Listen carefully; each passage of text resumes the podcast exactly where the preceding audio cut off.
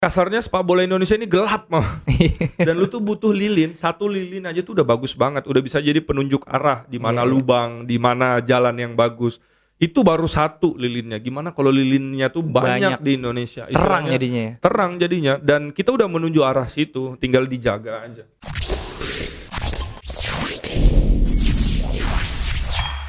Assalamualaikum warahmatullahi wabarakatuh. Balik lagi sama gue Imam Heroziki di Topcast. Kali ini gue kedatangan Bang Bes. Gila. Terakhir kita bikin video view-nya banyak banget loh Bang Bes yang Lumayan. taktik loh. Banyak yang nanya juga, mana Iya. PDF-nya?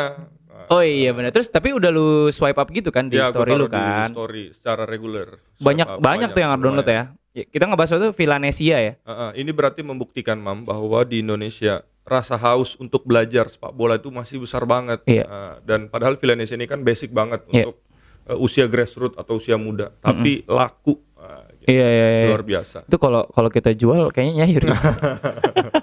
itu dicetak gitu Pak, bukunya, Pak, hard copy-nya. iya iya harusnya hard copy di- dijual di Gramedia ya. Dieditnya dikit-dikit. Ya, Bang Bes nih sebenarnya eh, dulu dikenal sebagai eh, translatornya Luis Milla ya. Yes. Uh, orang banyak bilang Bang Bes ini adalah translator Luis Milla. Enggak juga. Enggak juga. Simon juga sebenarnya. Orang Oh, Simon lupa juga gue ya? tuh juga pernah kerja sama coach Simon dan eh, pengaruh Simon dalam karir sepak bola gue tuh juga lumayan besar karena Oh, dia besar. banyak banget menginspirasi juga. Walaupun Hmm. kemarin hasil memang nggak sesuai dengan harapan, tetapi itulah bagian dari sepak bola. Ada up, ada down ya dan kebetulan gue lagi ada di downnya aja, tetapi Oh. itu ada pelajaran juga yang didapat. Ada ya? Apa yang kira-kira membedakan antara Simon sama Luis Milla? Tentu pendekatan eh, pelatih ke pemain Simon berbeda banget sama Luis Milla. Kalau Luis Milla kan waktu itu dia nggak terlalu kenal dengan pemain Indonesia. Dia nggak, Oh. dia baru satu dua tahun. Oh di Indonesia. iya. Sedangkan Simon kan sempat di Liga 1 Sudah ya. lebih kenal dia Benar. dengan dan dia udah tahu kisi-kisinya bagaimana cara menghadapi pemain Indonesia, bagaimana di liga seperti apa dan itu adalah poin plus seorang coach Simon. Iya Dan iya iya. kemarin kebetulan kalahnya aja karena lawannya memang persiapannya jauh lebih matang daripada kita. Iya, iya. tapi quote unquote Hmm. uh, uh, netizen justru lebih suka sama Luis Milla dibanding Iya, Simon. tentunya. Padahal si Simon, coach Simon lebih lama di lu ada Karena mungkin karena Coach Luis Milla di Asian Games itu adalah puncaknya dan permainannya luar biasa menurut gua ya dan udah lama kita nggak main kayak seperti itu. Di Indonesia kan banyak berapa tahun terakhir mereka menang, tetapi menangnya nggak semenghibur ala Luis Milla dan Iya. Luis Milla bisa mem- membawa kayak sepak bola modern lah. Kalau kita nonton PSG lawan Bayern Munich beberapa hari yang lalu, nah itu menurut gua sepak bola modern saat ini. Cepat, transisi cepat, menyerang, bertahan, formasinya 4-2-3-1, pakai dua sayap, Iya. ball positionnya nggak lama, langsung ke depan, Iya. kadang-kadang defend, kadang-kadang counter, itu yang bener-bener longnya sedikit. Oh iya ya, biasanya kan kalau Indonesia kan dikit-dikit long ya. Sebenarnya long nggak apa-apa, mam. Orang banyak eh, antipati sama long. Long, kalau lu ha- long, habis itu pemain belakangnya ikut buat nutup jarak antara pemain depan dan belakang, itu sebenarnya nggak masalah. Karena dengan itu lu menutup lapangan, memperkecil lapangan, kan. Kalau tapi kalau lu long, terus lu masih nunggu di sini, Iya, di sini benar. ada space. Ada space. Ketika bola kerebut lagi, kena counter, itu kelihatannya jelek banget. Mic-nya Bang, sorry. Kelihatannya jelek banget. Ya, jadi gitu. second ball-nya ya. Jadi Iya. begitu di long kerebut terus ada area ya antara defender sama defendernya harus naik. harus naik ya eh, untuk nutup nutup celah ya. kebiasaan kita di Indonesia kita masih bertahan tuh nunggu di depan kotak itu. Iya. Akhirnya ketika bola kerebut di atas, ya lawan dengan gampang lah untuk melakukan serangan balik. Oke. Heeh.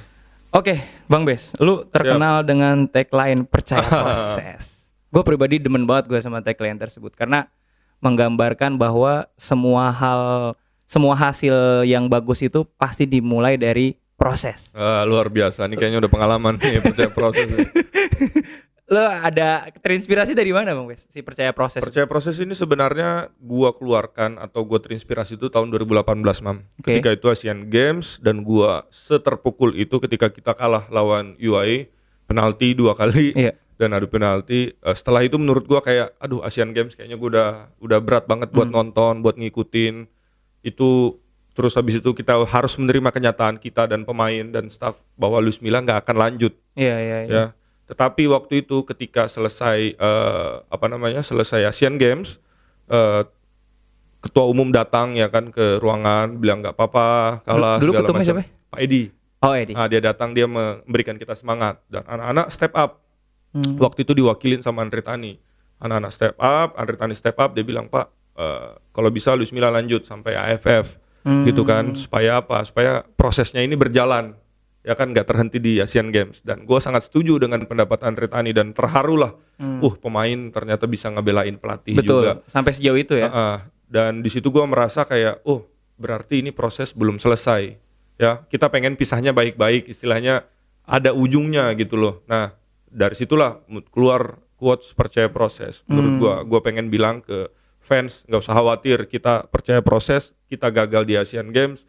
Tetapi pondasi yang kita bikin tuh sudah lumayan. Anak-anak sudah siap untuk main ke AFF walaupun akhirnya kenyataannya nggak nggak seperti itu karena Luis Milla akhirnya nggak lanjut dan akhirnya tagline itu bertahan sampai sekarang dan percaya proses sampai ke coach Simon pun dia sering ngatain gue oh Mister percaya proses kata dia oh ya siap kok siap Tapi sangkut pautnya ke federasi tadi kan. Mm-mm. Eh, dan juga ngebahas mengenai Luis Milla kan. Gue pribadi juga pas nonton Luis Milla tuh kayaknya enak banget gitu nonton. Kenapa akhirnya diselesaikan gitu kontraknya? Lu sebagai quote unquote orang dalam. Eh, sebenarnya sampai sampai kemarin pun gua ada acara di eh, Jakarta Utara. Satpam nyamperin gua pak Luis Milla bagus Iya, kenapa kan? nggak lanjut? Waktu itu satpam am. Maksudnya istilahnya mereka tuh eh, orang yang kayaknya jarang nonton bola Iya. ya kan eh, ke stadion karena pekerjaannya emang padat. Tetapi mereka masih sempat mengikuti bahwa Iya. timnas era Asian Games itu memang luar biasa. Bagusnya mainnya cara bermainnya. Walaupun nggak menjamin mereka nggak menang ya. Walaupun dalam sepak bola kita balik lagi tujuan utamanya kan menang, Menang. tetapi paling nggak yang dibutuhkan Indonesia saat ini adalah kita tuh harus butuh pondasi kita butuh eh, pondasi kita butuh mainnya yang jelas filosofi yang jelas dan dengan Luis Milla udah mulai kelihatan ya kan? Iya, iya, iya. Nah, kenapa bisa eh, nggak lanjut lagi? Ya kayak memang keputusan dari federasi sendiri. Dan Iya. waktu itu emang coach Bima Sakti yang menggantikan eh, perform dia kan. Pas lawan Mauritius, pas lawan Myanmar kalau nggak salah. Akhirnya mungkin federasi menganggap aduh nggak perlu lah Iya, kayaknya udah Luis nggak perlu Milla lah ya. karena eh, kayaknya caretakernya aja udah cukup. Nah di situ gua merasa kayaknya eh, mungkin Lu sedih nggak?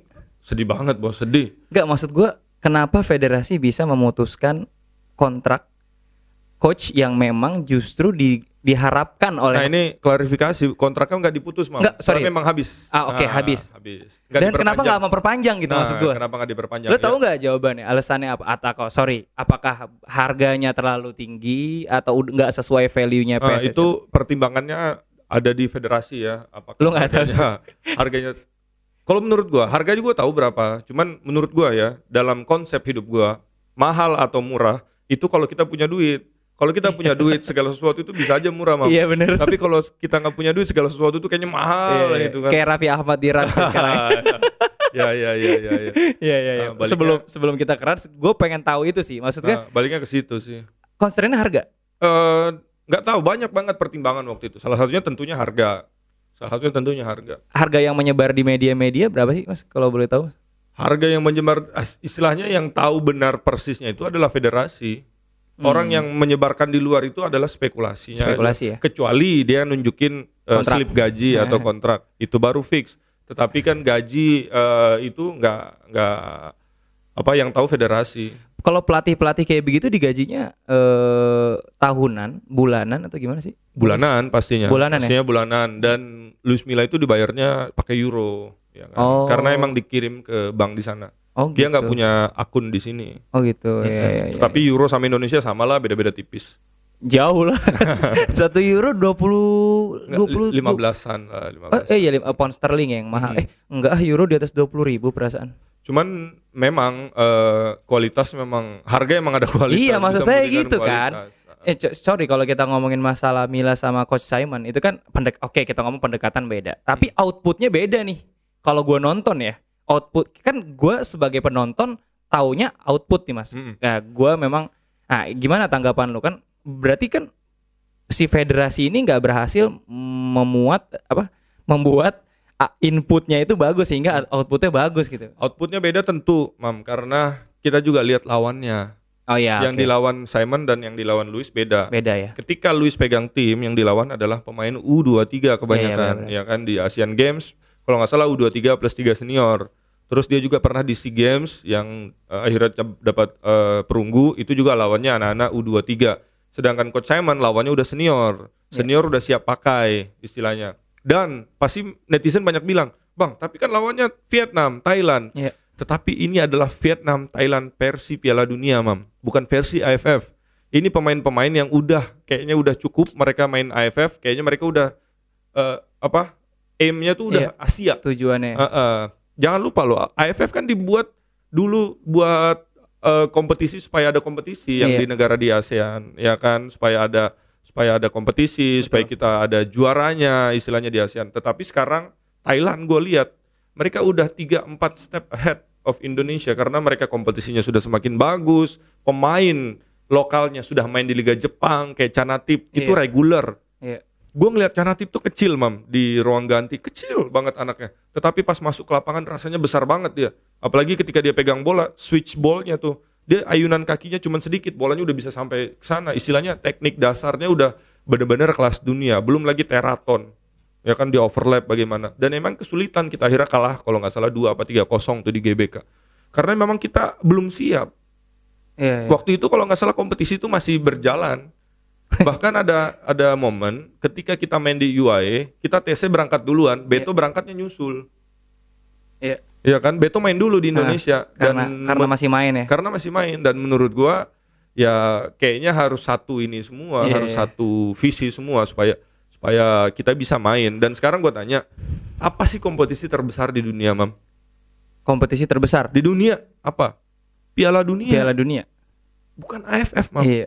Piala Dunia. Jadi sasaran lo harus Piala Dunia Piala Dunia dan Piala Dunianya bukan harus diperjelas lagi senior, senior ya. Eh, bukan AFF U20, bukan AFF U23, tetapi Piala Dunia itu benar-benar semua energi kita, semua ini kita harusnya sebenarnya dituangkan di situ karena gua merasa kayak Coach Simon ini eh, persiapannya kurang lama dan support dari seluruh Indonesia kayaknya kurang ya Iya. kan nggak bisa kita bilang cuman federasi karena ini udah eh, kalau kita sampai bisa masuk Piala Dunia ya, insya Allah amin itu yang akan menikmati bukan cuman federasi bukan cuman pemain tetapi seluruh, Seluruh. Indonesia Sampai satpam-satpam yang tadi nanya itu kan. udah berapa tahun kita ini cuman jadi penonton Iya. ya kan Paling tadi lu rame iklan tadi lu sasaran. bilang aduh kepala gue capek nih tadi malam nonton Liverpool ya kan kalau bagian nonton kayak begitu orang Indonesia jago Iya. bangun subuh gue udah terlatih bangun subuh dari gue kecil tetapi kalau suruh latihan gue berat Bener. karena emang budaya gue untuk latihan nggak kurang budaya kita budaya Nah, menonton ya. Kayaknya kita Bukan- ram- budaya rame-ramean, Iya, rame-rame iya, iya. nonton, nobar, tetapi ketika harus latihan harus harus benar-benar fokus akan satu hal kayaknya masih belum. Makanya Oke. di situ dedikasinya kayak harus. Jadi dengan kata lain, ya sekarang kan lu masih di PSSI kan, Masih. tapi sedikit lagi keluar kan karena Rans itu tadi kan, karena Rans kan. Cuman maksud gua artinya si federasi ini eh, harus gimana ya? Menurut gua, apakah federasi itu harus senantiasa dengerin omongan netizen atau gimana ya? Kalau kan menurut setidaknya bikin mereka puas gitu, karena kan Kalau- kita netizen kita kan liar. kalau menurut gue federasi dia harus eh, punya pegangan ya istilahnya. Dia punya eh, prinsip dan empat tahun tiga empat tahun gue di sana udah cukup cukup bagus. Apalagi gue di departemen eh, sekolah pelatih ya di Oh. di departemen teknik. Di situ gue melihat federasi udah bener-bener sangat encourage orang-orang untuk ikut kursus pelatih. Oke. Ya, kita nggak bisa cepet-cepet mam kayak wah gue langsung mau prestasi, gue mau langsung main bisa ya? bagus di U20, di AFF, di senior nggak bisa. Kita tuh harus istilahnya lu bangun rumah. Kayaknya nih CEO nih kayak rumahnya banyak ya. Kalau bangun rumah kan nggak mungkin lu bangun atap Iya. langsung ya kan Bener, atau bener, jendela, bener. lu bangun jendelanya dulu. Bener, lu bener. harus bangun pondasinya dulu. Gambarnya ya kan? dulu kali. gambarnya dulu Gambarnya Iya. dulu. nah ini gue lebih jauh lagi nih kayaknya nih gambarnya dulu habis dulu pondasinya harus bagus tanahnya mungkin lu keruk atau apa segala macam sebelum atapnya jadi ya Iya, kesalahan-kesalahan kita di masa lalu eh kita cuman memoles dari luar tetapi dalamnya nggak bagus. Itu yang harus kita hindari. Di sini udah federasi udah sangat baik dengan melakukan pembibitan pelatih mam. Ya. Ini menurut gua ada tiga hal yang Ya. harus diperbaiki di Indonesia kalau mau sepak bolanya maju. Pertama tentu infrastruktur ya. Oke. infrastruktur harus banyak. Banyak. Kalau mau main bola nggak susah anak-anak. Ya. apalagi anak-anak usia muda. Terus kedua pelatih harus banyak. Ya.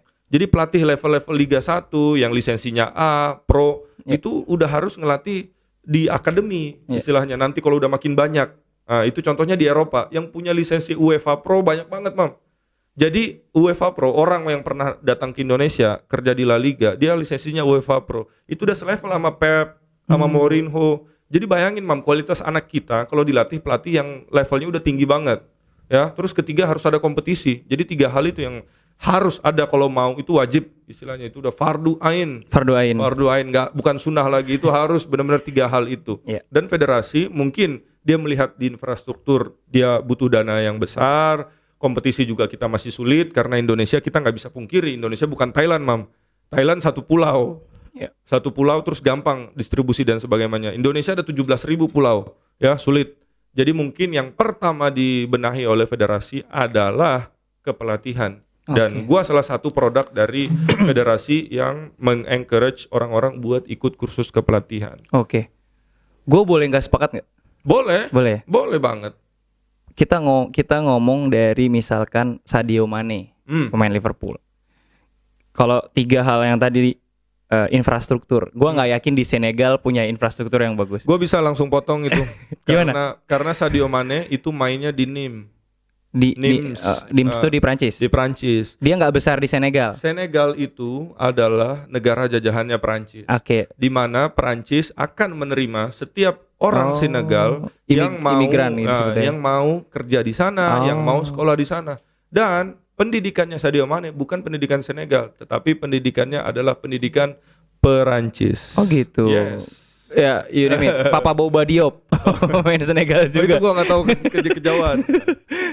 Enggak, maksud gue maksud gue gini, kadang eh, kadang kita itu menuntut hal yang nggak bisa kita kuasai, Bang Wes. Jadi pemain itu dan para supporter itu menuntut hal yang di luar konteks Hmm. kita. Padahal kalau menurut gua si Sadio Mane itu kalau nggak punya jiwa petarung juga nggak bakal bisa main di Liverpool dan di Piala Dunia gitu maksud gua. Hmm. Nah, jadi eh, menurut gua ya eh, infrastruktur, pelatihan, Hmm, kompetisi tiga. itu tidak akan berfungsi jika mental pemainnya cemen menurut gue. Itulah menurut gua ya eh, salah satu hal yang dianggap Luis Milla kurang ketika dia melatih di Indonesia Oh, gue adalah setara gue sama Luis Milla berarti. adalah eh, dia menganggap di Indonesia karakter Oh, oke. Eh, butuh karakter bermain dengan karakter istilahnya gua nggak mau kalah Betul. nih di dalam lapangan Betul. Nah, habis itu di luar lapangan ya standar lu harus profesional Betul. sebagai pemain bola nah ini yang menurut gua ketika usia muda yang harus kita ajarkan ke anak-anak prinsip nggak mau kalah ini bener-bener ngotot bermain ngotot bermain ngotot tuh bukan bermain kasar, Kasar, beda. bukan bermain lu nekel-nekel enggak Bukan. mam tetapi lu tuh nggak mau kalah bola lu kerebut lu rebut lagi ini adalah salah satu prinsip bermain kita waktu di Asian Games kemarin immediate press counter press istilahnya kalau bahasa orang-orang Jermannya Hmm, ya kan gegen pressing kalau lebih kalau lebih ekstrimnya. Nah di sini yang menurut gue dituntut untuk bermain seperti itu udah sepak bola modern seperti itu lu harus bermain dengan punya karakter.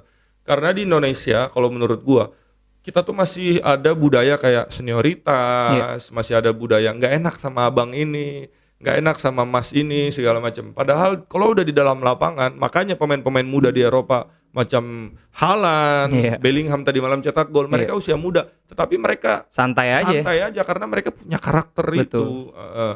Nah, Dan- itu yang yang nggak ada di di di pemain kita ya kalau kurang kurang sebenarnya Kurang. ada ada beberapa ada cuman eh, kurang Tapi nggak menyeluruh gitu. Maksudnya Nggak jadi menyeluruh. budaya kompetisinya itu bukan dimulai dari diri sendiri. Mm-mm. Jadi dia tuh kayak ya gue ngeliatnya lembek sih. Nah. Contoh misalkan ada pemain ditawarin main di luar. Hmm. Tapi dia nggak mau karena alasan bahasa. Ya ilah emang Muhammad Salah pas ke Italia atau ke awalnya ke mana tuh Muhammad Salah? Pemain mana dulunya gue lupa Oh, sebelum ke- Muhammad Salah pertama kalau nggak salah dari Mesir dia ke Swiss ke Swiss ya. salah, Nah, di gue yakin dia cuman eh, bahasa Arab doang yang dia bisa kan. itu balik lagi mam karakter Nah itu maksud gue. punya karakter yang kuat dan di sini gue lihat pemain kayak Asnawi wah gue senang banget Iya, lihat iya, dia di di Korea sana Betul. survive Nah dan itu. eksis juga. Maksudnya dia main. Betul. dia nggak cuma di sana eh, karena sponsor misalnya ya kan tanda kutip. Tetapi dia benar-benar main dan gue senang dia main di posisi terbaiknya dia. Dan gue yakin setelah beberapa tahun dia sana dia balik ke Indonesia atau dia bisa bawa timnya promosi itu dia bakal jadi pemain yang beda. Itu jadi added value added yang luar biasa banget. Makanya gue bilang Thailand itu udah 3 4 step lebih jauh daripada Indonesia bukan one two step lagi mam tiga four step karena ada pemain kayak Canatip Can- yang jadi the best player best eleven player di Liga Jepang. Jepang. Dia nggak cuma numpang lewat doang, tetapi dia jadi best eleven dan nilai kontraknya udah nggak usah ditanya. Kalau lu berprestasi, itu duit akan datang nyari lu, bukan lu yang yang nyari duit. Itu yang gue percaya. Lu ngerasa pesimis gak sih? Sebenarnya ini yang gue mau Kalau di tiap hari tuh ngurusin ya kan ketemu lagi Empat ya ampun tahun. gini banget. Empat tahun gue kerja di federasi. Sebelumnya gue fans, ya kan. Iya. 2016 gue masih nonton AFF pakai tiket dari calo. Eh, masih itu bisa tuh ya. Masih bisa. Masih lewat pagar juga, masih itu. Lebih enak jadi fans, mam. Gitu ya. Heeh, karena lu nggak ada beban, karena lu nggak tahu realita kayak gimana. Eh, tetapi balik lagi ke sini, gue ngelihat tujuan hidup gue nih apa sih? Iya iya iya. ya kan gue hidup paling nggak nggak lama lah Iya. istilahnya istilahnya gue pengen ada something yang uh, gue tinggalkan buat Legacy. orang lain legacy kalau di generasi gue gua nggak bisa paling nggak di generasi lu lu Hmm. harus bisa ini loh kesalahan yang dibuat sama generasi gua tolong perbaiki karena gue pengen Indonesia masuk Piala Dunia itu adalah mimpi terbesar gua Iya iya iya. Uh, bukan lewat jalur ini ya Calo. jalur UMPTN misalnya atau Apalagi jalur jalur calo. beasiswa tetapi lewat jalur kualifikasi yang bener-bener kita tuh merit banget Iya, iya, dan iya, di sini Thailand Vietnam udah di track yang itu bisa-bisa Thailand Vietnam jadi negara ASEAN pertama yang main di Piala Dunia secara secara lewat jalur kualifikasi, yang Kualifikasi. berantem-berantem dulu lawan negara-negara Iya, lain. iya. Asia kalau nggak salah cuma dapat jalurnya 4 plus 1. Jadi sangat sedikit. Itu 4 plus 1 udah Jepang, Jepang, Korea, Korea. mungkin Iran bisa digoyang dikit, Australia. Aduh, Australia ngapain sih dia di Asia ya kan? Iya, Dia bukan sendiri orang aja Asia. kenapa ya?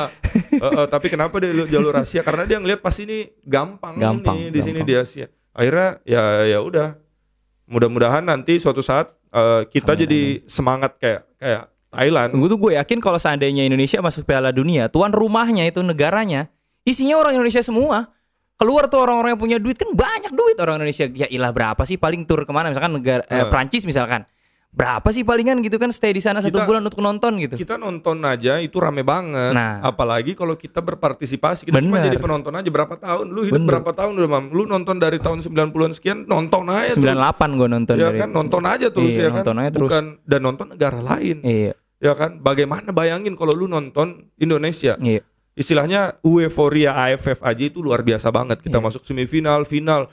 Wah, rasanya darah ini langsung warnanya merah Di banget. black tulisannya Indonesia. gitu. Indonesia nih itu baru AFF loh Iya, yang istilahnya kompetisi yang dilakuinnya bulan Desember yang mainnya cuma negara-negara di Iya. ASEAN, Brunei, Timor Leste segala macam. Tetapi ini Piala Dunia, bayangin nggak kebayang gitu Iya, loh, nggak kebayang, bener-bener nggak nggak istilahnya puncak lah, puncak dari toko lo bisa langsung Nah itu baru gue. Gue langsung bilang Wah gila toko gue langsung nyayur nih Eh, langsung gini. jual baju timnas sudah nggak ada harganya, udah kebeli semua. Udah Berapa kebeli harga? 700. Ah, udah Ambil. 10. Bisa-bisa Kak, bisa-bisa satu perusahaan tuh dia beli buat semua karyawannya bener, feeling buat. bener, bener. Bayangin. Iya. Karena neg- gua udah gua udah pernah ke Brazil, ke Prancis, negara-negara Eropa nggak ada yang sefanatik Indonesia soal cinta dengan bolanya ya. Gila ya Gokil ya negara kita ya Gokil banget soal bola, fanatisme, kecintaan, rame-ramean. Tapi Akan terjadi gak sih itu? Itulah, gue masih percaya, Mam. makanya gue masih di federasi dan makanya gue masih kerja di dunia bola karena gue percaya one day Indonesia bakal masuk Piala Dunia. Iya maksud gue sekelas lu kan pasti punya tawaran pekerjaan yang jauh lebih baik gitu kan Jadi maksud gue Artinya lu percaya ya sama bahwa Indonesia tuh gue meninggalkan semua yang gue sudah build dalam karir gue di luar sepak bola karena gue ngerasa gue harus kerja di eh, hobi gue ini, di mewujudkan mimpi gue ini. Mimpi gue adalah Piala Dunia. Dan gue pikir kalau bukan gue siapa lagi yang bakal ngewujudinnya? Orang lain ya biarin gue lah, gue yang coba. Iya, iya. Istilahnya gue udah capek nunggu perubahan itu datang. Gue Hmm. mau coba jadi bagian perubahan. Walaupun akhirnya gue menyerah juga dan akhirnya gue keluar ya Hmm, kan. Dan kayaknya bakal sebentar lagi bekerja di eh, klub. Oke lanjut langsung ke klub. Klub Sultan ini ya. Jadi gimana sih eh, si apa eh, Raffi Ahmad ya? Eh, Raffi Ahmad beli eh, apa namanya Cilegon Apa namanya timnya? Cilegon. Cilegon. Nah Cilegon. Terus eh, lu sebagai?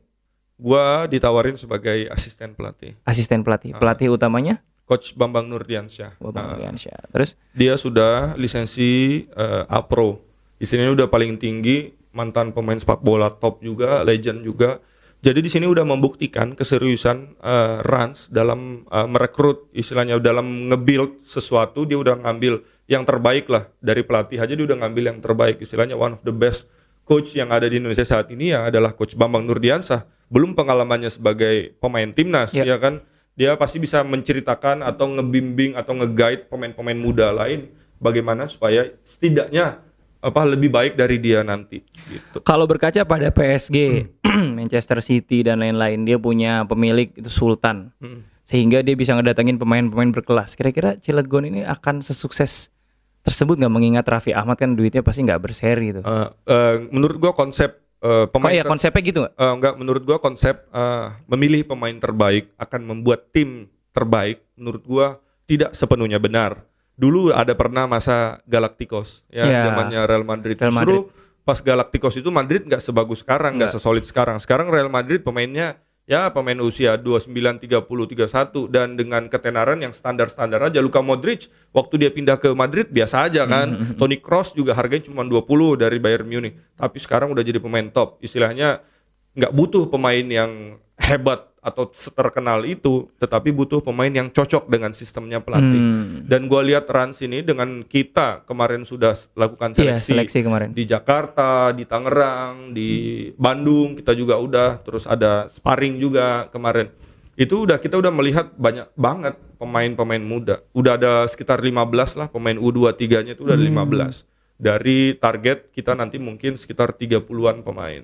Itu udah itu udah istilahnya sudah cukup baik lah istilahnya untuk melakukan regenerasi supaya nanti siapa tahu ada pemain yang bisa masuk ke timnas ya kan usia muda.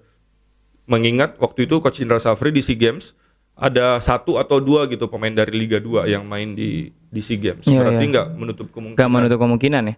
Tapi maksud gua ini klub dibuat sorry ya, ini pertanyaannya agak menjawab kepenasaran gua. Hmm. Klub ini dibuat dengan dasar serius atau dengan dasar eh, keinginan Raffi ah gue pengen beli klub ah gitu. Tentu jawabannya adalah serius. Serius Karena ya? dengan dia memilih pelatih yang tadi gue jawab Iya sih, si coach sih. BN itu adalah one of the best. Di Indonesia itu cuman ada kalau nggak salah 20-an pelatih AFC Pro dan sebagian sudah melatih di Liga 1. Dan dengan dia mengambil pelatih yang istilahnya udah top Hmm. tier lah istilahnya. Itu udah menunjukkan keseriusan yang luar biasa. Dan eh, apa? Dan dengan juga dia merekrut beberapa pemain muda juga itu juga udah menunjukkan bahwa ini Dia tim serius ya? eh, istilahnya nggak kayaknya nggak cuma mau numpang lewat Ya gitu maksud gue itu loh, maksud gue dan itu. akan ada istilahnya eh, apa kita akan coba lah bermain sebaik mungkin Oke. Oke. Pertanyaan selanjutnya gue pengen ngebahas tentang yang baru terjadi belakangan nih. Kan Oh. lagi seru nih. Fenomena tentang eh, Bang Valen. Ya. Kan lu kan sering ketemu beliau kan. Heeh. Dikatain ya terakhir ya sama siaran bola live kalau nggak salah. Apa tuh? Cocot silit kalau nggak salah. Cocot silit berarti eh, mulut pantat ya. Pak ka- ka- kasar banget sih itu ya. Eh terus kemarin diposting di Instagramnya membuat video seolah-olah bisa nggak kamu jadi komentator gini gini, gini, gini. terus si itunya udah ampun bang ampun bang ampun bang gitu gitu itu fenomena yang terjadi apa sih bang kalau menurut gua ya kita di Indonesia ini terbiasa internet itu terlalu cepat kayaknya masuk ke Indonesia terlalu akhirnya kita kaget ya kan sebenarnya Oh. otak belum nerima ya sebenarnya kayaknya belum siap kayaknya Indonesia ini dengan mungkin kita edukasinya belum belum cukup di Iya. sekolah ya kan tiba-tiba udah dapat internet. Akhirnya dengan adanya internet ini kita jadi ngerasa kita punya suara dan bebas untuk melakukan apa pun yang kita mau, bebas berkomentar. Makanya pemerintah kan akhirnya ada polisi cyber atau apa Iya. gitu kan buat ngecek. Karena di Indonesia memang kadang nggak kekontrol kalau komen istilahnya. Kita tuh nggak mikir, kita tuh bisa melukai perasaan orang lain. Kalau menurut gue sih megang prinsip, kalau lu nggak bisa mengatakan hal yang baik, lebih baik lu diam. Diem aja ya. Heeh, istilahnya gitu. Kalau lu nggak bisa ngelakuin hal yang baik, janganlah lakukan hal yang buruk. Mending lu diam. Kalau lu nggak ada kontribusi buat society, mending lu diem aja. Istilahnya jangan ngerusak lah istilahnya.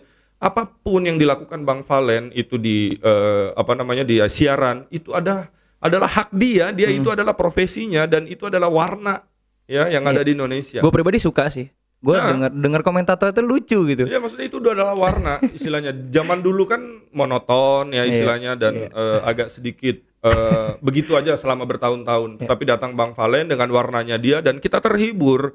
Jujur ya, kita terhibur. Kalau enggak ya nggak mungkin lah dia akan dipakai di mana-mana. Itu pasti karena dia terhibur. Kita semua terhibur. Dan dan menurut gue itu adalah pilihan. Kalau lu nggak suka, lu kan bisa mute, lu kan bisa bisa kecilin suaranya. Dan itu gua rasa nggak terlalu nggak terlalu Iya. mengganggu itu. Itu mungkin lu aja yang pengen Ngomong. pengen pengen dinotis pengen dinotis dinotis atau istilahnya caper caper Eh, atau bahasa lebih kasarnya lagi lu pengen pansos karena pengen ngatain orang dan menurut gua lu nggak perlu menjatuhkan orang kalau lu mau naik. Ya katakan hal yang baik aja udah. Istilahnya nggak usah eh, dibesar-besarkan. Emang begitu orangnya Bang Valen yang memang eh, sangat kocak ya dengan warna komentatornya yang seperti itu. Ya lu either take it or leave it istilahnya lu nggak bisa bilang wah jelek nih ini segala macam lu nggak bisa karena ya kita cuma mendengar. Sama kayak fans ya. Iya. Sekeras-kerasnya suara fans bola di luar bola tetap nggak akan bisa mengubah hasil pertandingan. Ya. Iya.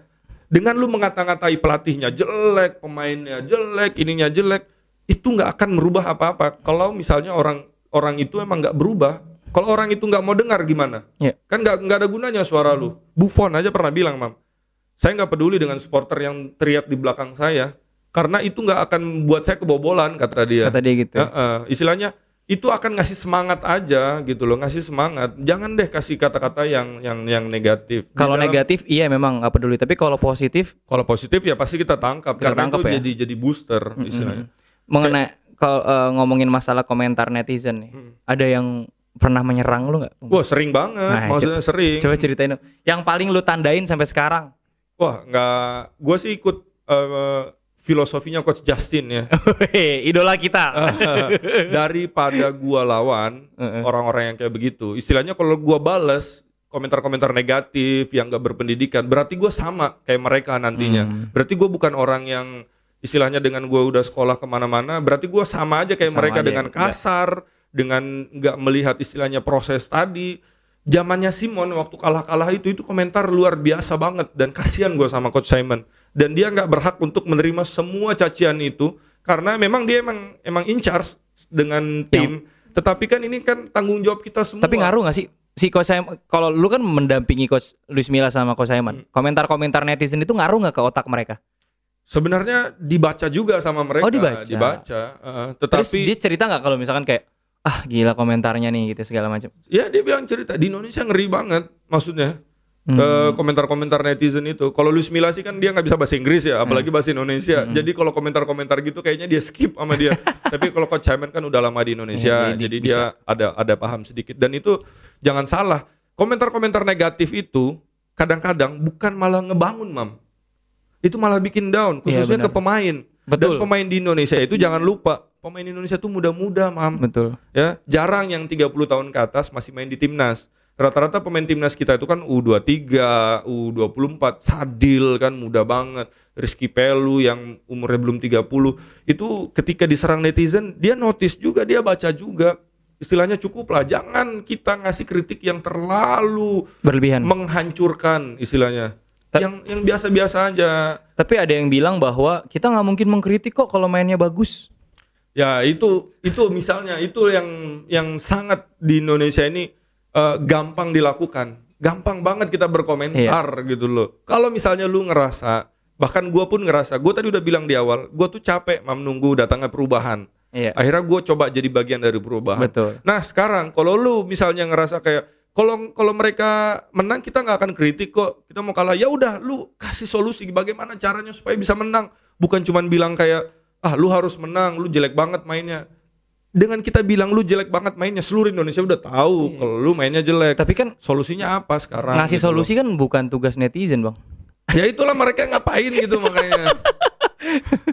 Sampai ada pemain itu yang benar-benar dia lock IG-nya. Ya Bambang Pamungkas salah, Enggak salah bukan. satunya. Eh, di timnas, dulu dulu dulu. dulu. Ah, ah, dulu. Sampai dia di lock. Jadi Iya, iya, iya, benar-benar karena udah segitunya gua aja sering kalau misalnya lagi kalah-kalah gitu gua Juve ya gua offin ininya komentatornya komentarnya karena komentarnya karena kadang-kadang bukannya menghibur atau gimana malah bikin down, nggak enak jadinya. Iya, iya, iya, iya. Tapi ya itu tadi maksud gua sebenarnya sah-sah aja sih. Sebenarnya sah-sah aja di luar negeri pun orang juga komentar luar biasa pedes. Ronaldo aja yang sudah segitu karirnya, Messi yang segitu karirnya nggak lepas dari kritikan. Tapi gue yakin kritikan-kritikan di luar negeri itu nggak nggak sepedes di sini. Di, di Indonesia mau udah level level 5 kali kalau ayam geprek. Pedes. Oh, jadi lapar gue. Cuman maksud gue gini, eh, ap- apakah memang mental pemain kita atau orang yang terlibat di industri sepak bola yang quote unquote cemen ketika ada di kita ketika diserang ternyata ini dianggap sebagai wah jadi dipikirin gitu kan kalau menurut gue kadang gini di luar negeri juga kasus rasis juga tinggi banget bang contoh misalkan waktu eh siapa ya yang Yang terakhir Son, ya Son misalkan Sterling juga. Ah, ah, itu kan sampai dikasih quote monyet lah, apa eh apa emot monyet lah, apa semua segala macam. Jadi udah lebih menjurus ke fisik. Tapi di luar negeri itu bisa dilaporin, Mam. Oh, di kita Eh, di kita kayaknya nggak terlalu di ini ya nggak terlalu sampai segitunya. Iya. Tetapi yang di Inggris itu yang Son yang terakhir banget minggu lalu dikatain rasis, Iya. yesnya rasisnya. Itu udah Spursnya ngebelain, langsung ngelaporin ke kayaknya komite di Inggris itu bahwa ada komentar-komentar yang negatif. Hmm. Iya. Sama kayak kalau nggak salah kasus di Indonesia Patrick Wangga ya yang waktu Oh iya, kemarin Patrick itu Wangga. kan ya. sempet dan itu udah menurut gua udah lumayan bagus ya Iya. dari Indonesia di mana semua orang ngebelain dia. Dan menurut gua nggak ada tempat lah di Indonesia buat buat soal rasis. Rasis. Dan di Indonesia menurut gua rasis itu masih eh, nggak sebanyak Iya. itu. Tetapi di Indonesia ini yang yang banyak menurut gua ini hate speech. Head speech. Kita tuh suka nge- nge- ngejatuhin orang Betul. sejatuh-jatuhnya tuh. Betul. Dan tadi gue udah bilang kita tuh nggak perlu ngejatuhin orang kalau kita tuh mau terlihat tinggi, nggak perlu katakan aja hal-hal yang positif. Kalau lu nggak ada hal positif yang buat dikatakan, ya mending diem, Iya. diem aja. Tapi men- menurut gua head speech itu adalah eh, apa namanya? variasi Hmm. dari cara orang menanggapi atau kecewa terhadap kualitas pemain permainan klub yang didukungnya. Hmm. Dan menurut gua yang harus diatur itu adalah bagaimana eh, komunikasi antara klub sama si fans. Misalkan kami meminta maaf, Hmm. kami bermain buruk hari ini, misalkan kayak gitu-gitu. Jadi kalimat PR aja kan gua anak komunikasi nih ceritanya. Iya, iya, iya, Dan iya, maksud iya. gua kita nggak bisa menghindar bang sampai kapan pun kita nggak bakal bisa menghindar Hmm. dengan tipikal masyarakat kita apalagi sekarang nih bang menurut gua nih ya kalangan atas sama kalangan bawah gapnya makin jauh Nah, eh, ini sedikit gue cerita soal di Instagram gue. hmm, ya Lumayan makin ke sini, Makin komentar-komentarnya makin bagus. iya benar gue sepakat Dan gue apresiasi banget follower gue yang komen ketika gue bahas taktik, taktik apa. terutama mereka langsung ngasih feedback dengan versi mereka Betul. juga dan itu gue senang berarti mereka edukasi akan supporter ini lumayan jalan istilahnya berapa tahun terakhir dan kita butuh supporter-supporter yang edukasi kayak begini yang punya edukasi bagus kayak begini yang benar-benar melihat sesuatu itu nggak cuman masalahnya aja. Kita udah capek mam di Indonesia ini khususnya di dunia sepak bola dengan problem-problemnya. Kita udah paham lah istilahnya problem-problem. Sekarang kita tuh butuh solusi. Apa kira-kira solusinya? Tapi kan bisa dibilang dia adem ke lu karena lu bukan pemain bang. Oh. Bisa nggak? Tapi ngeri juga mam kadang-kadang mam.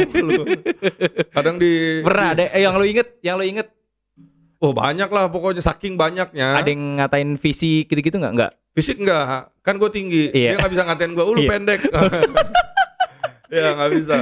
Eh, tetapi gue ikut pahamnya Coach Justin yang gue bilang tadi bahwa kalau udah ada negatif, gue langsung blok aja udah. oh lu nggak blok juga blok berarti juga gue. oh Apalagi kalau udah fotonya nggak ada, follow-nya cuma nol, nol postingnya sengaja itu nol, dibikin. nah itu udah wah ini kayaknya mau ngejatuhin. Iya. Kalau gua daripada gua tanggepin, gua nggak pernah nanggepin yang negatif-negatif.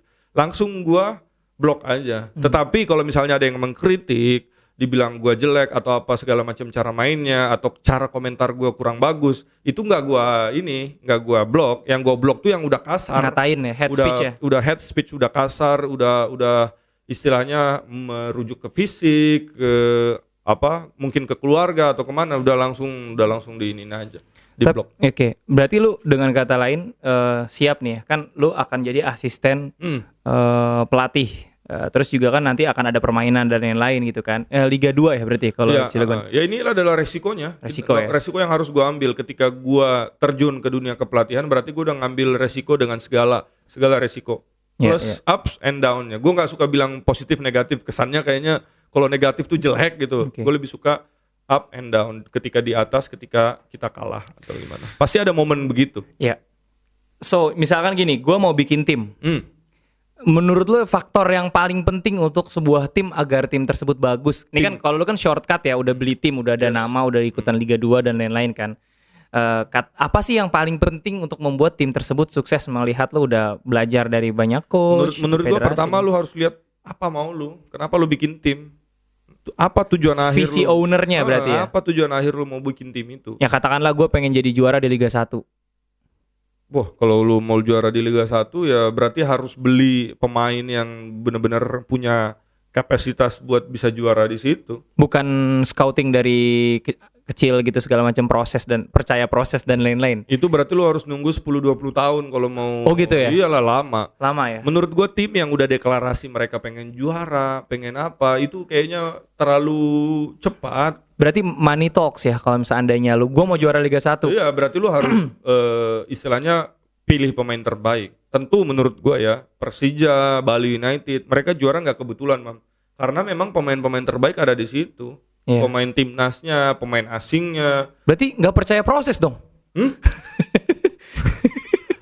Itu kan yang jangka pendek. Oh, jangka Kalau pendek. yang mau percaya proses. berarti proses jangka pendek Ah, kalau mau percaya proses tuh kayak Persija juga bisa dibilang Bisa. percaya proses karena mereka punya Elite Pro Academy, Ya. salah satu yang terbaik di Indonesia menurut gua. Kebetulan teman gua juga yang jadi kepala sekolahnya dan di sana udah pakai konsep latihannya ala Eropa, ala Spanyol dan dan mereka memang gak ngincer juara, mereka mengincar pembibitan. Dan di sini menurut gua one day Persija nanti nggak akan butuh beli pemain-pemain terbaik lagi dari mana-mana mana-mana, tinggal ambil dari sini promosiin ke atas. Dan ini pegang omongan gua pasti pemain muda Persija beberapa tahun ke depan bakal jadi one of the best di Indonesia gitu ya karena ada Elite Pro Academy ini dan ini adalah produk PSSI 2017-2018 waktu itu. itu udah direkomendasi sama federasi untuk dibikin di klub kan harus Iya, semua semua klub semestinya punya tim Elite Pro Academy. Kalau nggak salah sekarang tuh yang jalan yang bagus menurut gua ya PSIS, PSS itu salah satu yang terbaik. Persib juga luar biasa. Dan menurut gua federasi membangun sepak bola nggak bisa sendiri. Dia butuh bantuan klub juga. Ya, klub di Indonesia Liga 1 ada 18, Liga 2 ada sekitar 20-an. Bayangkan kalau mereka punya akademi, ya kan? Berarti banyak tuh pemainnya. Pemain-pemain siap pakai. Istilahnya di Indonesia ya lu jangan tiba-tiba lu main bola ha, satu dua hari terus lu pengen jadi profesional nggak bisa dong ya itu ada melalui proses istilahnya mangga mam lu lebih suka mangga yang matangnya di kardus apa matangnya di pohon Di ya pohon kan? lah. tentu yang makanya harganya beda juga kan bang ini matang pohon nih ini matang kardus ya kan matang di kapal atau Bukan fans kardus ya. Fans kardus beda podcast beda podcast Ah, ini ma- mangga matang pohon tentu beda. Ah, Iya, iya. Tetapi tetap mangga yang matang di di kardus ini bisa juga manis, tapi manisnya tentu beda. Pas- pasti beda sekarang kita ngomong masalah pemain nih Hmm. Siapa sosok yang menurut lo pemain Indonesia yang paling bisa dijadikan contoh untuk semua nih para netizen yang mendengar? Yang menurut lo paling bisa jadi contoh role model lah untuk pemain Indonesia. Role model dalam apa nih? Luas konteksnya eh, apa pun. Konteksnya apa pun yang menurut lo udah paling lengkap dan bisa menjadi contoh bagi pemain sepak bola Indonesia untuk ngikutin dia deh. Jadi kalau lo ketemu misalkan gue pemain nih, Bang Bes gue butuh saran kira-kira pemain siapa yang harus gue ikutin karirnya dan gue ikutin contoh kelakuannya, pemainnya dan lain-lain. Siapa kira-kira? Kalau pemain naturalisasinya gua Stefano Lillipali. Kenapa? Gua kenal dia dari 2017 sampai 2018 dan kita sering banget di pemusatan latihan dan gue bisa lihat dari situ bahwa dia benar-benar profesional di dalam dan di luar lapangan. Setiap kali latihan dia selalu 100%. Setiap kali di luar latihan dia ada latihan tambahan di kamarnya. Dia ada jaga makan juga, bahkan dia punya alat visio sendiri. Oh, Hmm, itu bayangkan itu kalau yang buat pemain naturalisasinya Stefano Lillipali. Dan sering juga gua ngobrol sama dia karena dia sering ke kamar gua kalau lagi bosen dia main PS di kamar Iya, gua. iya, iya. Uh, terus kalau pemain lokalnya gua sangat suka banget dan masih berteman sampai sekarang itu adalah Evan Dimas. Evan Dimas ya. Uh-uh. Istilahnya dia nggak main bola cuman buat main bola. Ketika dia main bola dia juga berpikir, Mam. Hmm. Dan setelah main bola dia masih berpikir dan dia ngajak gua sering banget ngajak gua ngobrol. Dia adalah pemain yang paling sering ngajak gua ngobrol bukan masalah di luar bola tetapi hanya football football football. Apa sih bang yang diomongin kalau lagi uh, ngomongin masalah football gitu sama coach gitu sama lu kan berarti kan? Ah, enggak, gua nih sama Evan, Ah, sama iya, Evan ya. Iya, dia, sama lu. eh, dia ngomong sama gua dia selalu bilang, "Gimana main saya tadi, Mas?" Oh. Ah, kira-kira kalau saya ke sini bagaimana, Mas? Kira-kira kalau saya kasih cepat bagaimana? Kayaknya tadi temponya terlalu lambat deh kata dia. Dia kita selalu diskusi itu. Bahkan ketika gua nggak di tim di AFF 2018, gua nggak ikut kan karena emang pelatihnya coach Bima, gua mau jadi apa ya kan nggak mungkin jadi penerjemah. Gue tetap datang ke Thailand nonton, bayar sendiri, Mam. Iya. Datang nonton karena emang suka. Di, di malam kan Indonesia kalah lawan Thailand. Ngobrol sama Evan ah, sampai malam itu setelah pertandingan karena kita diskusi. Dan menurut gua ini adalah yang dibutuhkan di Indonesia salah satunya pemain yang kritis. Iya. Mm-mm. Jadi nggak asal terima perintah. Evan Dimas tuh bener-bener leader di lapangan, bener-bener se segitunya lah dengan sepak bola dia punya visi bermain sangat bagus. Belum lagi kualitas passingnya. Eh, One of the best lah di Indonesia. kritisnya sama diri sendiri ya. Sama tim juga. Iya, maksudnya dia mengevaluasi dirinya kan, bukan Iya. nyalahin orang dan lain-lain gitu kan. Dia mengevaluasi dirinya dan juga kadang-kadang mengkritik temennya, tetapi lewat gua maksudnya. Oh, dia nggak- Eh, nggak gua- ini- Cemen dong dia gak bisa ngeritik temennya langsung. enggak nih eh, istilahnya dia kita ngobrolin uh pemain ini build up-nya kurang bagus Oh, istilahnya oke. gua tendangan passingnya masih melayang nggak intens kan bola itu bagusnya bukan yang terbangnya tinggi terus bolanya lambat tetapi bolanya kayak begini tapi cepat Betul, supaya betul. apa supaya pemain ini ketika dia mundur dia nggak sempat transisi dan kita sering banget diskusi itu soal Evan bagaimana dia tekniknya buat mukul bola dia kan angkatannya canatip Iya. sama-sama kecil tapi tendangannya luar biasa kenceng Jadi bolanya begini ya, bukan paralop gitu ya. Iya, kalau begini kan lu sempet la- mundur, Sempet lari mundur. sempet mundur. Mm-mm. Nah, ini kan udah gini lambat ya kan, tetapi bola yang bagus yang intens tuh. Yang sering ngelakuinnya kan kiper, half volley tuh. Iya, iya. Terus gitu ya. cepat bolanya buat Iya, iya, iya, lakukan serangan balik. Oke, gua akan apa namanya tanya-tanya pertanyaan dari para eh, pecinta Bang Bes. banyak banyak yang apa namanya eh, penasaran sama lo bang, kenapa akhirnya lo bisa jadi ikutan apa namanya jadi dari penerjemah sampai akhirnya lo punya bisa jadi coach gitu sampai sekarang. Kenapa bisa sampai jadi coach dari awalnya penerjemah? Karena gua pengen memberikan versi the best version of me ke Hmm. ke tim. Istilahnya gue pengen ngasih kontribusi buat tim. Hmm. apa yang bisa gue lakuin buat tim gue nggak pengen cuma nerjemahin mam istilahnya Betul. A jadi A B jadi B nggak nggak nggak pengen cuman begitu gue juga pengen ngasih terjemahan yang benar-benar sempurna karena gue punya edukasi sebagai eh, pelatih dari situlah gue ngambil lisensi D lisensi C akhirnya kepake juga di di Asian Games dan puncaknya sebenarnya the best version gue sebagai seorang penerjemah itu ketika sama coach Simon karena dengan pengalaman sama coach Luis dengan lisensi pelatih yang gue punya gue udah semakin lengkap Hmm. Ah, di situ menurut gue gue bener-bener perform tuh sebagai penerjemah tuh pas zamannya coach Simon Oke. Pertanyaan nih dari salah satu apa namanya netizen ya.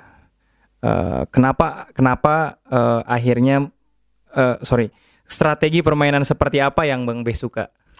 Eh, tentu gue akan ngikutin eh, pelatih-pelatih sebelum gue ya.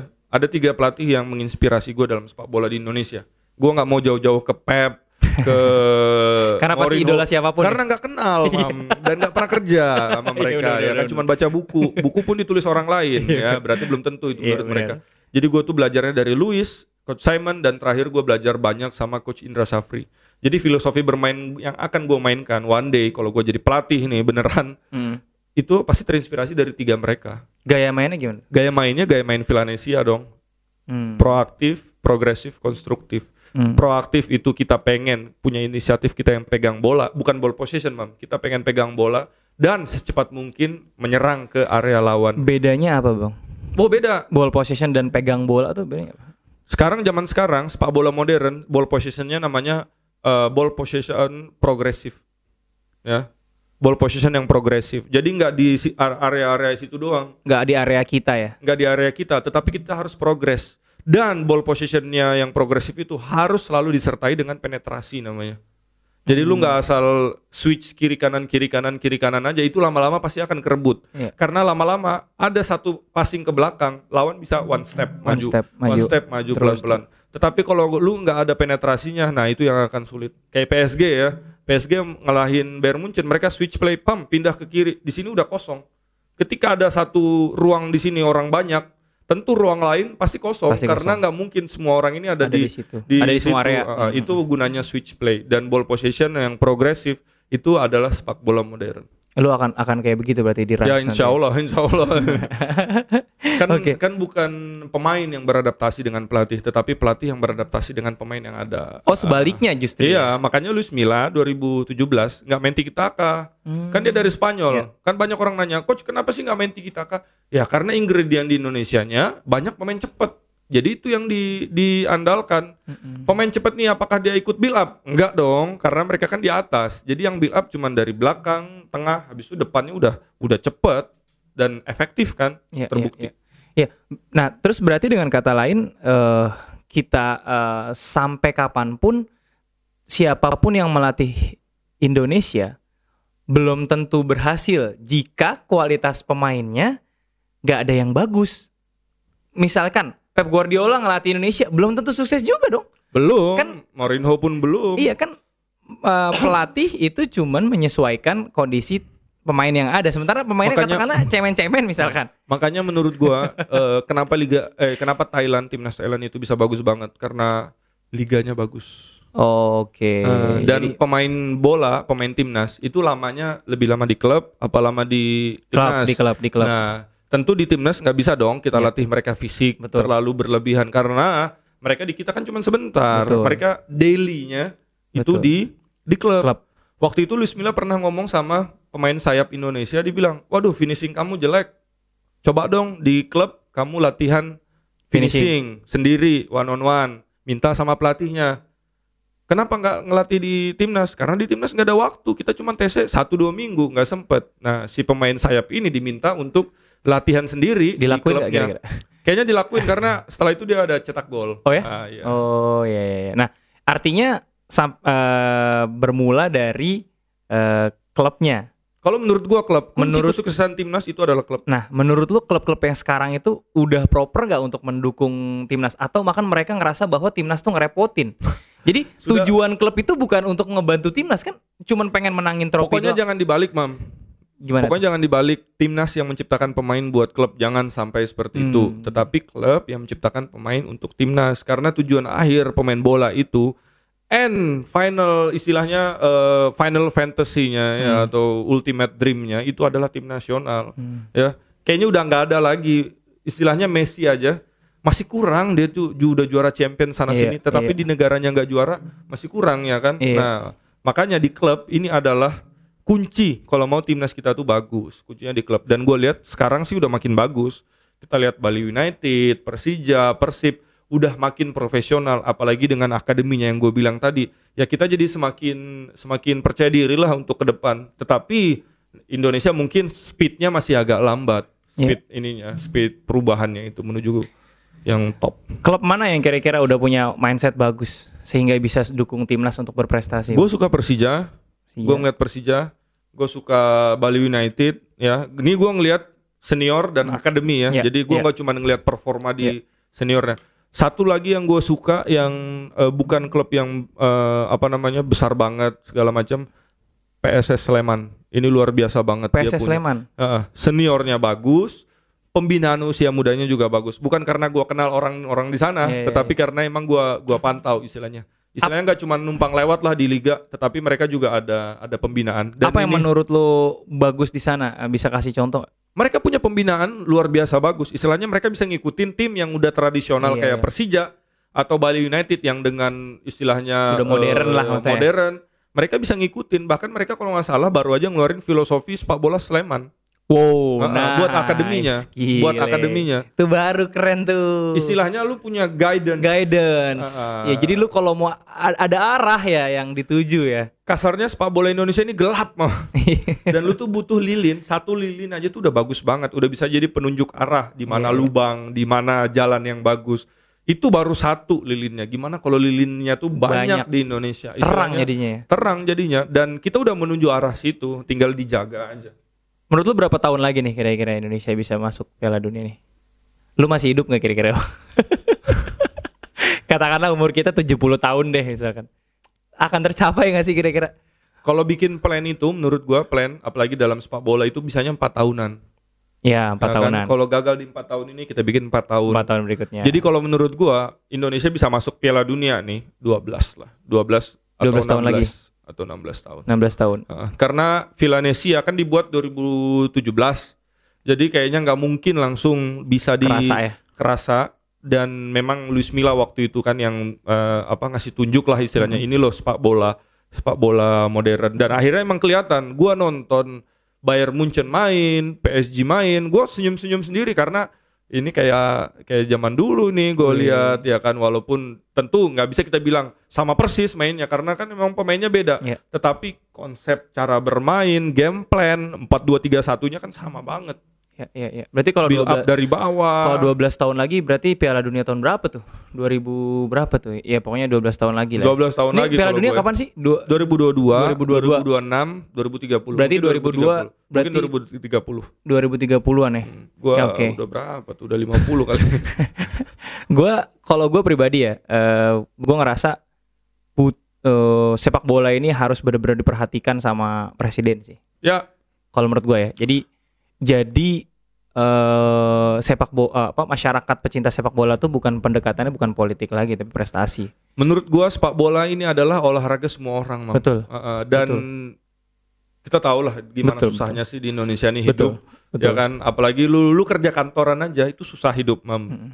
Kerja 9 to 5. Gue pernah ngerasain 9 to 5 macet banget pas pergi, macet banget pas pulang. pulang. Gaji nggak seberapa. Tetapi ketika gue nonton bola, Hilang nonton semua. timnas, plong Us, rasanya. Benar. Istilahnya ini bisa jadi eh, penyemangat lu di, di kala lu susah.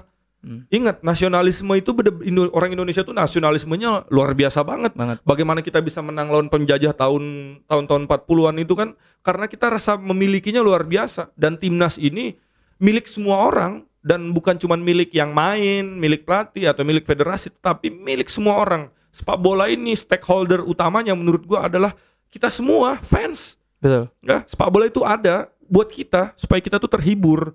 Jadi makanya jangan terlalu stres lah kalau nonton bola tuh jangan jangan sampai baper atau ngatain sampai sara. Karena head konteksnya speech. hiburan ya. Karena emang hiburan, sepak bola ini terhibur. Kalau lu nggak terhibur nonton bola, ya udah lu nonton yang lain. Nonton aja Liga Eropa. Nggak Iya. mungkin nggak terhibur, Mang. Lu nonton Juve terhibur gak? Musim ini nggak. Berarti lu gak sama gue juga nonton jadi, Liverpool. jadi mungkin ada empat pertandingan, satu doang terhiburnya. Kalau Juve musim ini ya.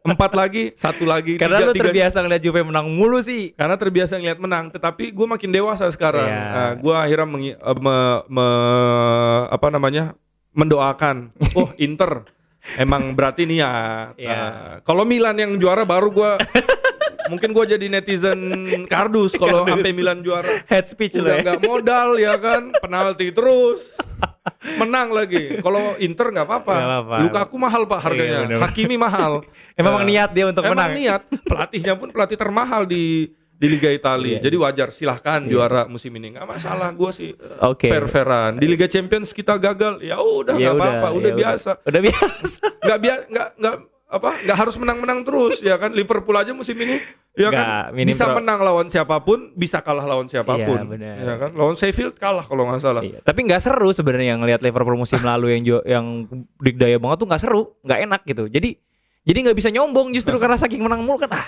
malas nggak bisa. Sebenarnya Liverpool musim lalu itu ngebangunin Manchester City yang sekarang. Iya, benar. Eh, Manchester City sekarang revolusioner banget. 3-2 1-4 formasinya ketika dia pegang bola. Itu formasi apaan Gila ya, itu kan gila nggak ya. jelas. Nggak kebayang ya. Itu benar-benar revolu Pep emang benar-benar orangnya aneh. Aneh ya. Dia menciptakan bagaimana bisa back kanan masuk ke tengah. Iya iya iya. iya. itu Gua apa lihat tuh, gua lihat gitu kan. Iya iya. Hebat Oke. gitu loh. Eh, kalau menurut gua Indonesia nggak bakal bisa juara dunia sebelum gua presiden ya bang.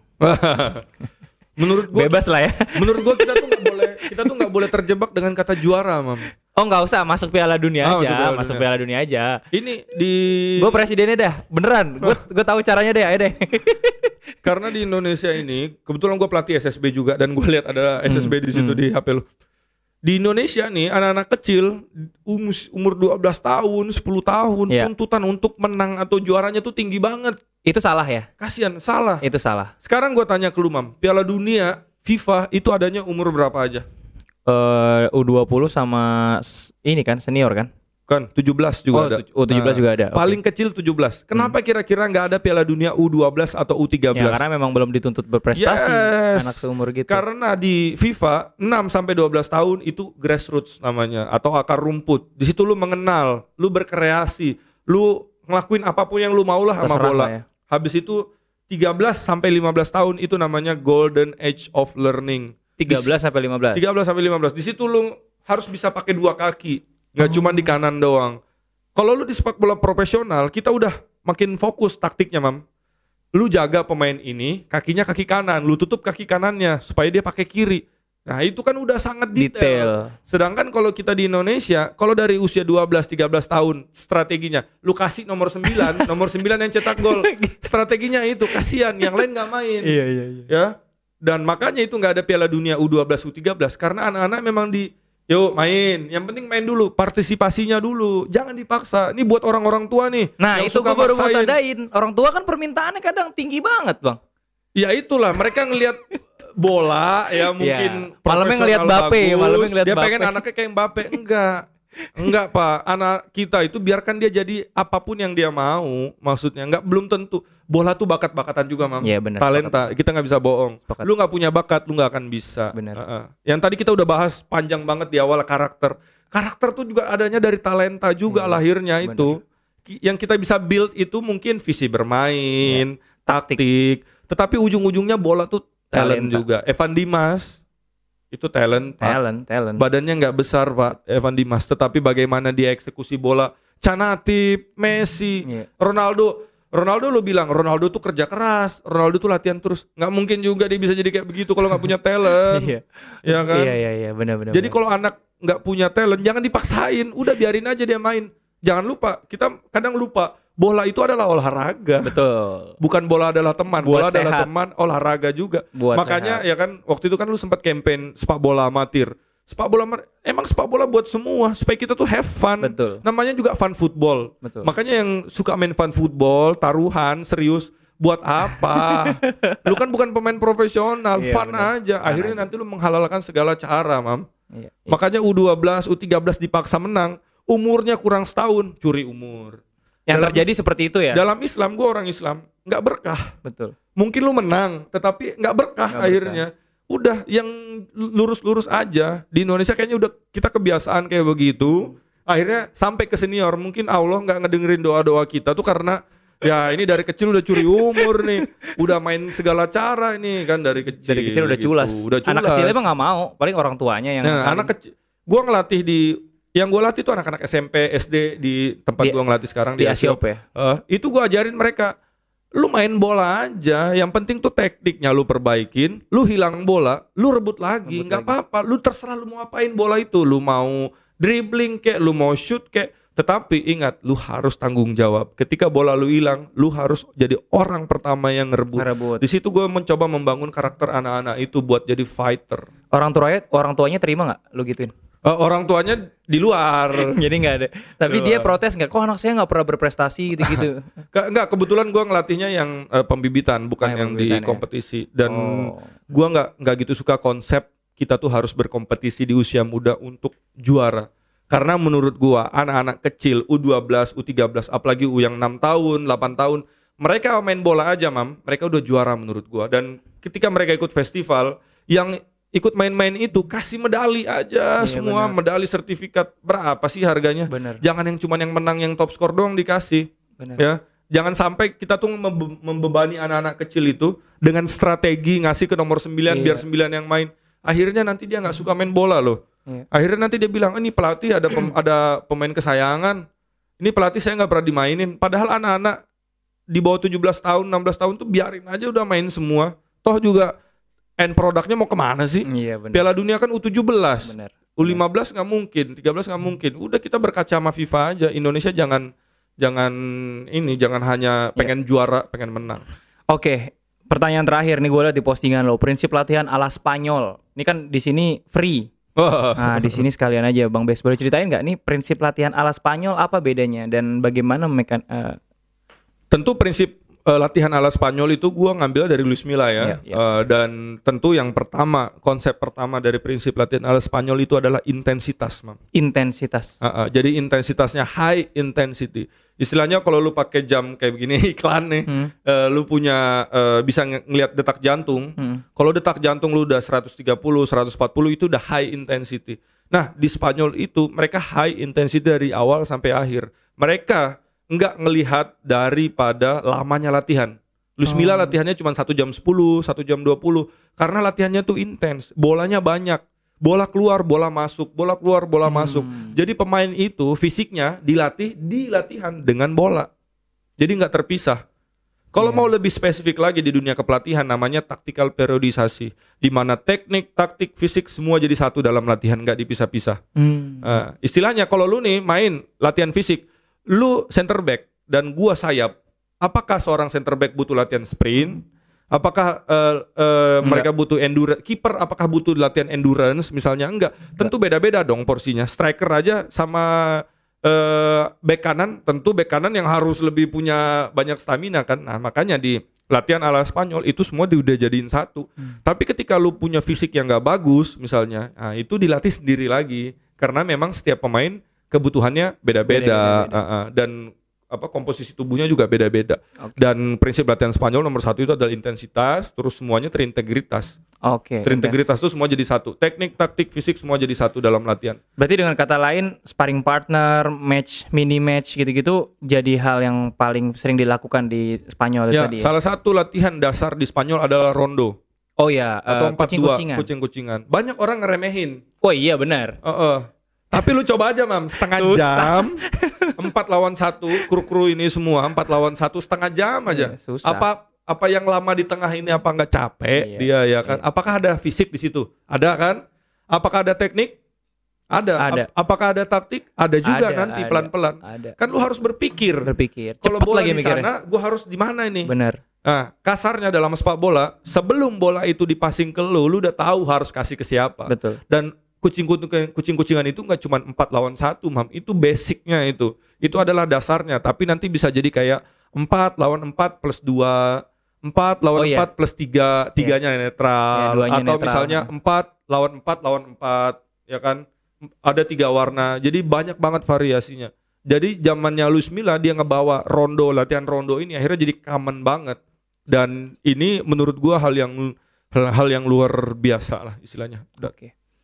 Kita sampai pada ujung diskusi. Bang Bes boleh closing statement ke kamera di sebelah sini. Tujuan Bang Bes adalah ingin membawa Indonesia. gimana ya?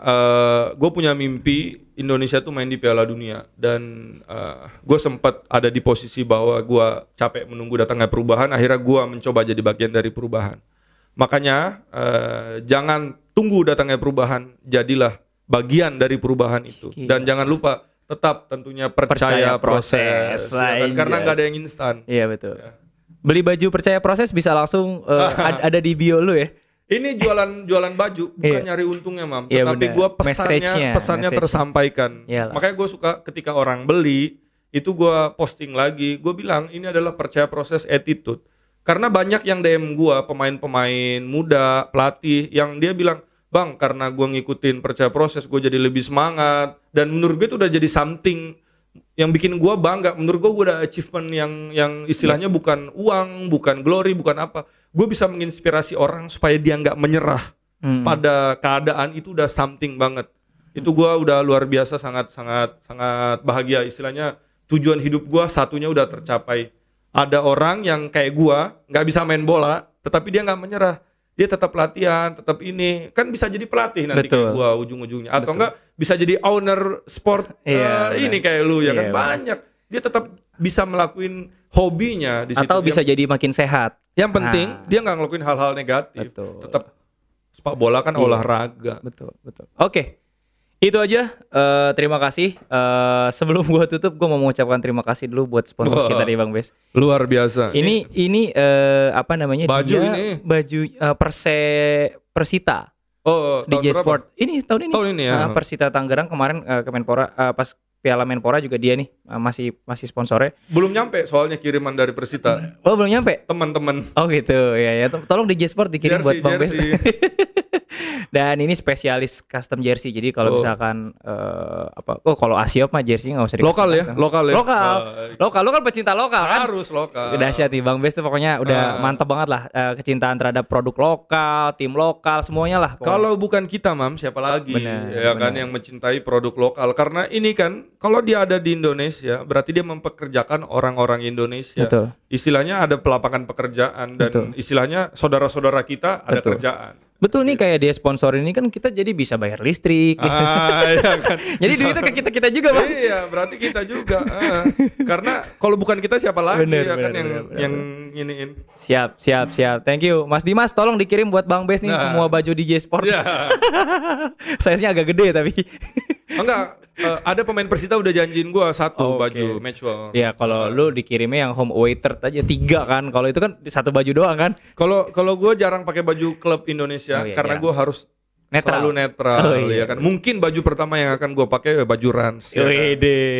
Kan gue udah nggak boleh netral kalau di Iya, situ. sekarang udah gak main netral. Jadi gue ngoleksi baju-baju match worn yang nggak pernah gue pakai, bekas-bekas pemain. Nah itu gue simpen, nggak pernah gue pakai karena gue pasti kalau satu ngasih, yang lainnya kan ntar gue pakai juga. Iya, jadi nggak iya, enak. Akhirnya gue decide nggak ada yang gue pakai, gue pajang aja. Siap. Oke, Bang Bes sukses buat eh, Rans Thank you. Cilegon. Yes, Rans Cilegon Rans FC. Cilegon FC. Em, salam buat Raffi Ahmad siapa tahu bisa mampir ke sini. Amin, kenapa enggak? Iya, ya kenapa kan? enggak? kan kita ngobrol-ngobrol Eh, sini kan. namanya ini Iya kan kan dia kan udah masuk industri sepak bola. Top Score Iya. TV kan udah bola iya, banget. Iya, iya, iya, iya, iya. Kenapa enggak? Ya Iya kan? iya iya. Oke, terima kasih. Eh, salam juga buat Coach Justin, Oh, Bang iya. Valen, semua segala macam kru di DPI. Terima kasih, sehat selalu. Assalamualaikum warahmatullahi wabarakatuh. Waalaikumsalam warahmatullahi Thank you, Bang Bes. Thank you.